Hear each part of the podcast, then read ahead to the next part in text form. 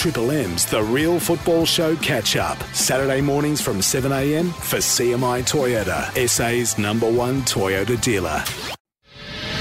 Triple M's Real Football Show. Oh, what a goal! Where Chris Dittmar, Albie Kidd and Val Migliaccio discuss the biggest issues affecting fans of the round ball. Terrific run and a super finish! The Triple M Real Football Show. Uh, no Albie Kidd today, but we are here, Val, and I'm very excited because we're about to talk to John Aloisi. What's he doing? An absolute legend, by the way. Well, he's currently working for Optus Sport, and uh, he covered a Champions League match this morning, P S G and Manchester City. And I can't believe, I can't believe he's not coaching. No, he's not doing anything. So he's working with Optus, as you say, but uh, yeah, not involved in, he, he needs to be involved in football in Australia, someone like John Aloisi. Yeah. This guy here, Adelaide born, the only South Australian to score a goal at, the, at a World Cup. Yep. Okay. Yep. and and this is when Timmy Cahill scored the couple against Japan in two thousand six. He yep. got us to the World Cup and that from that penalty kick in yep. two thousand five. Yep. Played in the best three leagues around the world. Yep. Like you, you know, like uh, England, Spain, Italy. Yep. Has got a, an amazing network, and he's on the periphery of the game. I, I mm. can't believe it. Yeah, anyway, we'll ask him why. And tell us about Ante Juric. He's about to join us as well. Well, Ante Juric, he was, uh, I mean, fantastic coach for Sydney F C, W League side, and he got the team to the grand final. They won the premiership, they, and they lost the grand final. But he was with Alan Stadic, the coach who was unbelievably dumped a couple of years ago. He's now leading Central Coast Mariners. At the height of when the Matildas were at the top of their game, ranked fourth in the FIFA uh, rankings, and really going somewhere. And at the moment, after these two games they played against uh, Germany and the Netherlands, then they copped ten goals and scored two. I want to get Ante's take on where he thinks they're going to be at the Olympic Games in Tokyo, yep. and then for the, the World Cup in twenty twenty-three. All right, plenty to come on The Real Football Show. And here's Kennedy. Miyamoto looks spent there. Aloisi, Viduca's offside. Aloisi will have to go by himself. John Aloisi does go by himself! The crowning glory for Australia, John Aloisi, and the sp- knew he couldn't pass it, head down, through, on and on. You could see signs moments ago that Japan had gone, legs weary in the sultry heat. The glory days Aloisi. Of John Aloisi, uh, one of our own products here. And uh, how many times do you reckon we've replayed the uh, the penalty kick as well that well, sent what? Australia through to the world? How many times have you seen it, Val? I'd say at least a thousand. Yeah, it has to be. I wonder how many times he's watched it. John Aloisi, welcome to The Real Football Show. Oh, thanks for having me on, guys. How many times have you seen that penalty kick? Um, every morning I wake up to it. And so you should. Why not? Why not celebrate these great things? Um, we uh, we see you with the Optus vision these days, so you're working as an Optus pundit. What else are you up to, John? Uh, not much. That's that's about it at the moment. It's keeping me busy because uh, Champions League football, uh, we, we cover the Premier League as well. And we've got the Euro coming up, which is exciting because uh, this Euro, there's about eight nations that you believe can win it. It's uh, probably one of the closest that you will have uh, for a long time. And, uh, yeah, so that's keeping me busy. And I just love watching football. Um, and but, of course, one day I'd like to get back into coaching. Fantastic. We'll talk about that in just a moment. But, you know, Val, I, every time John's name comes up, and I used to run into Ross a heck of a lot around South Australia and around football grounds, I think you've got a unique record, John. I reckon you might be the only Australian to have played in all, the, or what I would call the three best leagues in the world. Would that be right? Is there anyone else? I'm talking English mm. Premier League, Spanish, and La Liga, and obviously, yeah, La Liga, Italy. Italy. Yeah. So, yeah, no, there's no one else that's uh, played in the three top yeah. leagues. So, look, there's been players that have played in those leagues, but not in all three. Yeah, so, it's, it's an amazing yeah, it's, uh, record. It really is. It's not going to happen again by a long shot, I don't think, no, but either. But to think a boy from Adelaide would play in those yeah. three, the best three in the... You, did, did you go, you went across as like a, a fifteen-year-old, I think, didn't you? I went over at sixteen. I went to Belgium um, and spent uh, two and a half years in Belgium, then across to Italy and... Uh, and then England and Spain. But, yeah, I enjoyed it. It was a great experience. At the time, it, you don't really probably uh, take it all in because you're just so focused on playing and, and doing your best. But uh, now looking back, you know, it was uh, it was a great experience. No, it's amazing. A living legend. And yeah. I don't think this game appreciates. I know, I know I'm, you know, patting you on the head a little bit, John Aloisi so much in Australia, which is a real shame. But uh, you don't have to answer that. But, John, just with regards to, obviously, there's a lot of action happening now. The Olyroos are getting their campaign happening soon. They're getting ready for Tokyo, the World Cup qualifiers. The Socceroos, and Arnie's got um, a massive job of, of looking after both sides, and the Socceroos have got qualifiers. They should easily get by in this uh, second round. How do you see the Socceroos at this point in time? Yeah, look, I, I agree with you. I think that they'll easily get by. They've got Kuwait, uh, Chinese Taipei, uh, Nepal, uh, and Jordan. So the Jordan's probably the strongest team out of that. Kuwait, uh, yeah, they're not bad, but you know we should qualify through this group easily. And then after that, it, you know, it starts to get a little bit more difficult. Arnie's got a hard job because look, they haven't played for it's nearly a year and a half or, or whatever it is. And um, and the players that he's able to select from aren't playing at the highest level. And what I mean by the highest level, I mean those three big leagues, yeah. and uh, you know, even the Bundesliga. And so we haven't got the, the talent pool as we used to have. But, you know, I, I think Arnie's doing a good job when we have played and uh, he's able to get results with the, the squad that we've got. Um, but, you know, there's, there's a, it's a big six months coming up. The Olympics is a big one because they've got a tough group. Uh, but we have got some good young players in that Olympic side. It's always hard not to make comparisons, but I want to go back, you know, fifteen years ago, the, the two thousand six Socceroos and the players in that side and and the, the leagues and the clubs where they came from, it was a it was a super super Socceroos side. It was unfortunate, you know, the Italians knocked you out way back then when I thought Gus Hiddink should have brought you on way way before, but anyway, it didn't happen. I mean, moving on fifteen years, and we're talking about development, you know, the curriculum, and I don't see those same sort of players coming out, you know, like like you did, like Vinnie Grella, like Bresciano, Mark Viduka. Why isn't this happening anymore? Oh, look, there was definitely a bit of a gap when the N S L ended and the A-League started. You have to remember that a lot of those N S L clubs had uh, grassroots academies, you could say. Um, and, you know, the A-League have only just started with those just the last couple of uh, seasons. So it, it, there's a bit of a gap there. It will take a few years to get that uh, back to a level. And, um, yeah, we've, we've sort of gone backwards instead of moving forwards like the rest of the world. So uh, we've got some, you know, decent young players coming through. It will take a little bit of time, but, uh, you know, we need to start producing players that are playing at that level overseas and in Europe in the best clubs and best leagues in Europe. Um, but sometimes the A-League is an easy, you know, fallback for them if they don't yeah. make it straight away over in Europe. And, and that, that can be a bit of an issue as well. Johnny, I want to ask you, this is going to be a lengthy question, but and it, but it's, a, it's a, hopefully the answer of what we're just talking about. I've I've um, been a father who, who's watched my son go through things like Corva, for example, when he was a young boy.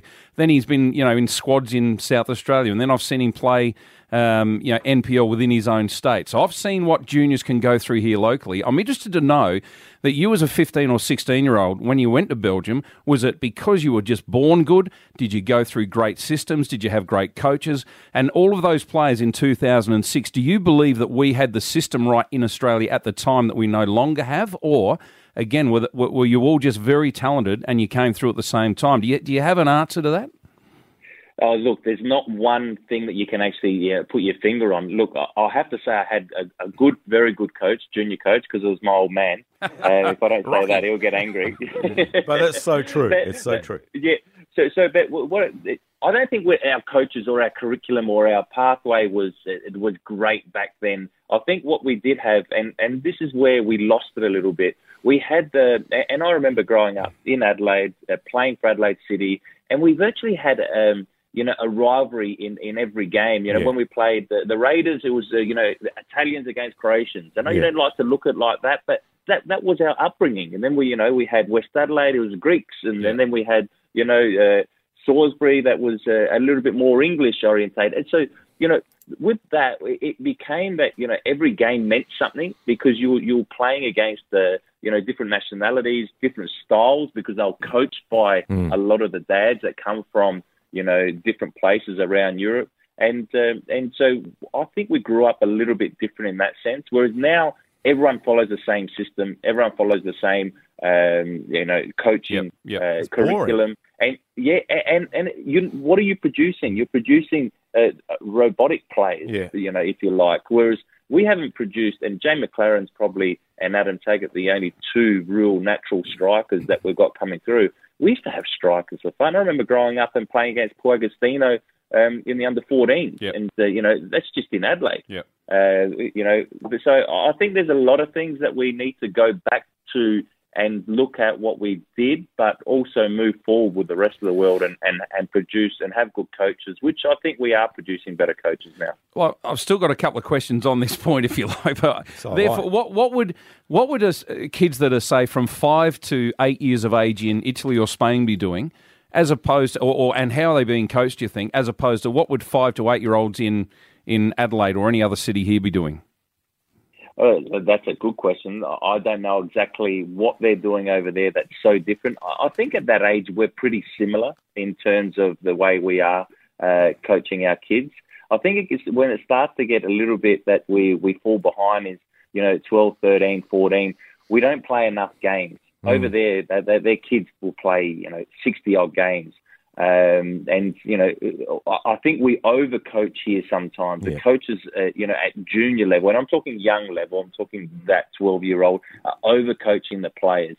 You know, sometimes you need to put them in, in situations that they're, they're actually uh, discovering it themselves a little bit. You know, no one could teach me how to be a striker. Mm. It was actually me actually watching the, the best strikers in the world, Serie A, um, back then on S B S.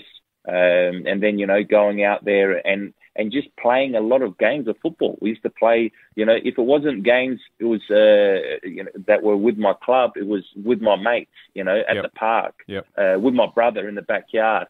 You know, the, all those things add up. And so you can't just have coaching from your coach. You need to actually do yeah. more and extra and, and actually... You know, play street football if you like with your mates in the in the in the suburbs. Yeah. Don't see that that often. Yeah, and you make good points about, you know, back in the day and playing against clubs with different origins, the Greeks, the, the Italians, the Poles.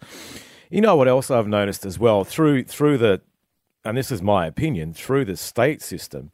So kids get picked up, they stay in the system for three or four years, then they're shopped around to all the clubs. So there's no loyalty anymore. There's no fear, there's no sense of belonging to a certain club. And I think that some of these clubs have actually lost their way. They, they've lost yeah. their origins. Yeah, look, my, my dream, Val, and, and you know, you've known me since I was a kid, my mm. dream was to play for Adelaide City in yeah. the N S L. And, yeah. uh, and so when I first moved to Adelaide City as a seven-year-old, that's all I wanted to do. That was my club. That yeah. was where I spent all my uh, weekends. Uh, first at the junior club, and then in, uh, later on to watch the first team in the, the National League, and uh, and so that was, you know, a dream to actually play for them in the National League. And so you're right there. I, I think that that's that's lost a little bit because mm. of the first of all, you know, the academy's not being formed with uh, the A-League side. Yeah. I still think we need a second division. I think yeah. that's really important. And then eventually we need promotion relegation, because then there'll be more opportunities for younger players, and you know they, they don't need to go and change clubs all the time, because maybe their club might be involved in a second division and have that chance of getting yeah. promoted. And I remember, what, nearly thirty years ago, your only appearance actually in the N S L for Adelaide City, where uh, I think it was against Melbourne, Croatia, and somebody two-footed you, two-footed challenge, and somebody ran over the fence and clobbed the player with an umbrella. Remember that? Yeah, yeah. I don't condone that, but that was front, that was front page of the paper in the Adelaide, the Adelaide the Advertiser, and uh, you know, on my debut, I got on the front page, but it wasn't for a good thing. It was just someone jumping the fence. So, John, just I, I can't believe that. I mean, you said you want to coach at the top yeah. of uh, the interview. I I cannot believe you're not in our system in Australia, given the experience and all the links that you had. You've spent your own money, you've gone to Spain, you've gone to Italy, you've gone to England, you've talked to the best coaches in, in, in the world, and here we are, we're still uh, waiting for you to get the next gig. Yeah, oh, look, uh, I understand that the, what it's like with coaching, you know, uh, when, when you're in, uh, it feels like uh, you could stay in forever, but, uh, you know, it can quickly change, and uh, you, you have to wait for that next opportunity. Sometimes it will come, you know, when you're not really expecting it. I hope that I get involved again, uh, at, you know, especially here in Australia, but I, I definitely want to coach, and I know I'll get back in, you know, somewhere eventually. Good on you, John. Thanks so much for talking to us. Very, very enjoyable chat. And, uh, yeah, let's hope we see you back coaching real soon. And good luck with your work at Optus too. Yeah, thanks for having me on. There he is, Johnny. John Aloisi, terrific player, terrific bloke. Goalkeepers, Heidelberg United playing against Sydney Olympic, the semi-finals of the Johnny Walker Cup. And what a nice-looking ball. The header, the goal! The goal from Ante Juric. The first goal for his new club, and it's the goal that has Olympic ahead for the first time in the game, and two goal one. Ante Juric now, tell me, Val, what year was that? How far are we going back? Oh, no, ask Ante. Oh, uh, uh, I don't remember. I think it's ninety-three or ninety-four, I think. I think I had good head of, head of hair back then, I think. Black and white T V as well. Yeah. Was that, how many goals did you end up scoring in the N S L? Had a few, uh, eighteen to twenty, I think, something like wow. that. It wasn't bad for two hundred something games for a defender, I guess. Yeah. One every ten or twelve games. That's all right. Bad. Yeah, very a good. Not many with the head, too. By the a great defender as well. Football. Imposing. But, yeah. uh, Ante, congratulations on winning, obviously, the W League Premiership with Sydney F C. And, you know, it didn't happen in the grand final. But I, I want to get to the Matildas. And, obviously, you played a big part back when Alan Stadic... Uh, you know, was the coach of the team before he mysteriously was, was outed, and now he's doing well with the Central Coast Mariners. So the Tokyo twenty twenty games are coming up, and obviously the World Cup, we've won it in twenty twenty-three. And then I've just, a couple of weeks ago, watched two performances against the Netherlands and Germany and thinking, what is going on with this side? And they're saying, you know, it was a weakened side, and, you know, we haven't played for a year. How did you see it? Yeah, uh, disappointing, uh, I've got to admit. Um, I think it's the first time in twenty-six years that they've lost five nil back-to-back, and first time five nil in thirteen years. So that tells a story in itself. Um, so that's not ideal, not ideal for a lot of things. One one big one is confidence. Yeah. Um, they did have a few players out from my understanding, but in saying that, I've read a few things where I think Germany had five players out. Yeah. The Dutch, I think, only two or three, but... You know, so that all evens out. So um, probably rather than looking for those kind of excuses, we've got to find, you know, get to the matter of probably why we lost, uh, why we were so far off. You know, losing's okay to those teams, you'd think, but because they are, I think, what are they, four and three in the world or yeah. something? So it's no no discredit, but to lose so easily, and it could have been eight, nine, ten, really, you know, those who watch the game. Yeah, so disappointing for me, but you know. Let's see if we can improve on that, or we should improve on that, shouldn't we? How how how do you see it being corrected? Because there's a medal to go for, and, and you know, when you were in the in the system with with Stadge, there was talk about Australia being a serious medal contender, and, and Stadge always said it. You know, it, eventually, he's preparing the team to to win the World Cup, and he never got around to doing it. I mean, so how do, how are they going to correct this and get themselves back on track? It's going to be difficult. Um, It's with the short turnaround uh, for the World Cup, potentially, all right, that's an easier thing to plan for. But now with, the, what, two or three months to the Olympics, you know, I'm a little bit worried uh, from a fan's perspective about that and where the team is and where the team can get to um, in, in a lot of ways.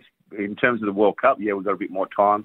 We definitely need to blood some new players. I think that's long overdue. Um, I think that should have happened in the last two years or so, but that hasn't. Um, and I think that's why we're in a bit of a predicament where we are. Uh, yeah. In terms of there's not really a lot of fresh players in there. Um, I think we've got some good enough players to get, or should have got a bit of a chance, more of a chance, and get them ready for this Olympics and uh, potentially the World Cup. But it needs to be done soon, uh, straight away, really. We just uh, we spoke to John Aloisi a little bit earlier, and we're talking about the Socceroos. And I've noticed this year in the W League, there's so many good players that obviously didn't play in the W League. You know, I'll ask Sam Kerr, for example. It gave the opportunity for younger players to come through, and there was a bit of a drop in the standard, in my opinion. But could this be the solution? Like we, we saw this twenty-five odd years ago when Aloisi, Viduka, Uh, not so much Timmy Cale, Schwarzer went overseas, new players come through, and we got this second generation. Do you think this will happen as well? You think so, because the quality is there. You know, Kyra Cooney-Cross is a good example. Um, yeah. We've got a couple in Sydney F C. Uh, you know, you can go around the whole league and there's that two or three that are good enough. They're not good enough now, but they're good enough to be involved and get some experience, and they'll make their mistakes, and then they'll succeed. Um, we don't give them that, or haven't given those girls the opportunity to fail first, or not fail, but learn from mistakes mm. and then get there. So, yes, W League, they're going to get their chances and play, but they need the opportunity at, uh, for Australia um, to play and make a couple of those mistakes or be with those older girls. Um, so that's important, not just the W League environment, because that's fine, but then they need a bit of time in the, in the Matildas. That's why I like, you know, I think it's a good idea to get two or three every year to blood them a little bit in that environment, and then they get their experience that way. But but you're right, yeah, in terms of uh, the W League will help, I think, with these youngsters and just giving them good opportunity. But you know what, W League's twelve weeks yeah. mm. of the season, so you know, it's going to only help so much. It seems like a massive overhaul needs to happen, doesn't it? We we know from from history that, that that if players play a lot more games, they improve. You've got to have time on the ball. You've got to have time training, time involved with coaches. A twelve-week season isn't going to do that. That needs an overhaul. I want to ask you about the level below that as well. If I went to the National Schoolgirls Championship, for example, Ante, what am I seeing in Australia at the moment? Are you, are you happy with the depth? Are we bringing through enough, you know, girls in that fifteen to eighteen age group that are, are capable? They're better players, in my opinion. So I've been involved a little while now with the girls, maybe ten years, and I was T D on Australian Australian women's uh, a while ago. Um, and you could see the girls getting better. The, the only issue potentially is at the moment there's twenty excellent girls in that age, every age group um, within Australian standards. Let's not talk about Europe yet, but um, and that's sort of it. Uh, so competition amongst their peers is not great. Mm. So, you know, let's use the New South Wales Institute at the moment. There's a group of fifteen-year-old girls who are or fourteen and fifteen who are topping the table in the under seventeen comp in M P L. So it shows you wow. they are the best of the best, but it yeah. shows you this kind of standard and the difference between the best and the, the solid girls, I guess. Um, but, yeah, so the M P L is improving, but there's still not – you don't have one hundred girls to pick, um, which needs to, that needs to improve, I think. Yeah, you got a really uh, small um, little group to pick from. Just switching to the men's game, and obviously you're in charge of uh, Sydney Olympic, the N P L side. What I've noticed this year, and I've watched a few N P L games on um, the T V, what do they call it, N P L T V, from New South Wales, um, from Victoria. I've seen a couple here in this state. I've noticed either the N P L teams have bridged the gap to yeah, the A-League, yeah. or the other way around, or the A-League's actually dropped. How, how have you seen it?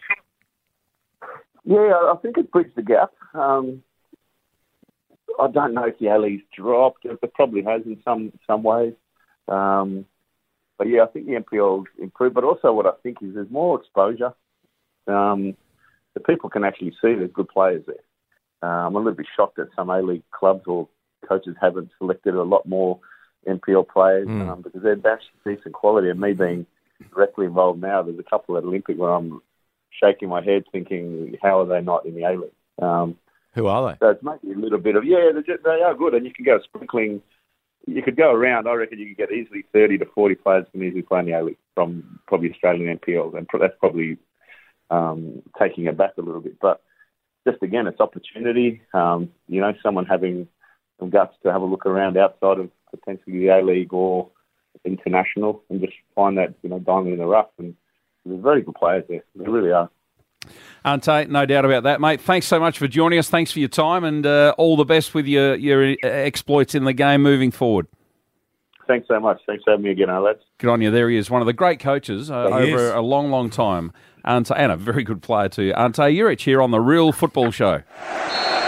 The twenty twenty-one Carabao Cup final is underway with Manchester City from right to left in the first forty-five minutes against Tottenham Hotspur under new management. League Cup trophy, who will it be? Up go the head, sights in! Laporte has scored for Manchester City. Giving that free kick away, doesn't need to, but it gives Manchester City the opportunity to put a ball in the box. And Laporte doesn't disappoint. He just attacks it more. Sissoko's marking him. He gets above him.